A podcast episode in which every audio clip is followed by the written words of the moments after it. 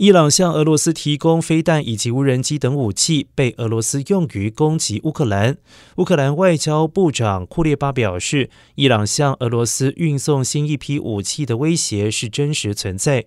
库列巴也重申，如果有任何国家参与俄罗斯侵略、杀害乌克兰公民时，乌克兰将会无情回应。